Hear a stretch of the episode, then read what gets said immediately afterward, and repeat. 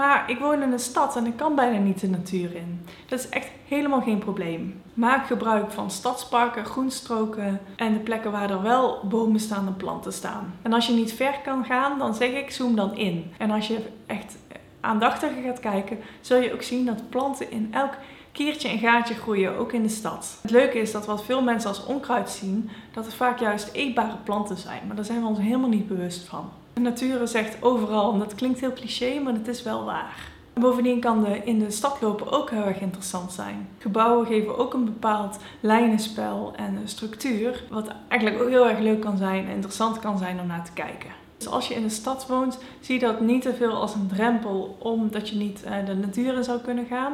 Zoek de natuur in de plek waar je woont. En mocht je echt behoefte hebben aan natuur, ja, dan is de oplossing simpel. Dan plan een natuurtrip. Ook al doe je het maar één keer per paar, per maanden. Dat kan nog uh, genoeg zijn om jou die natuur fix te geven.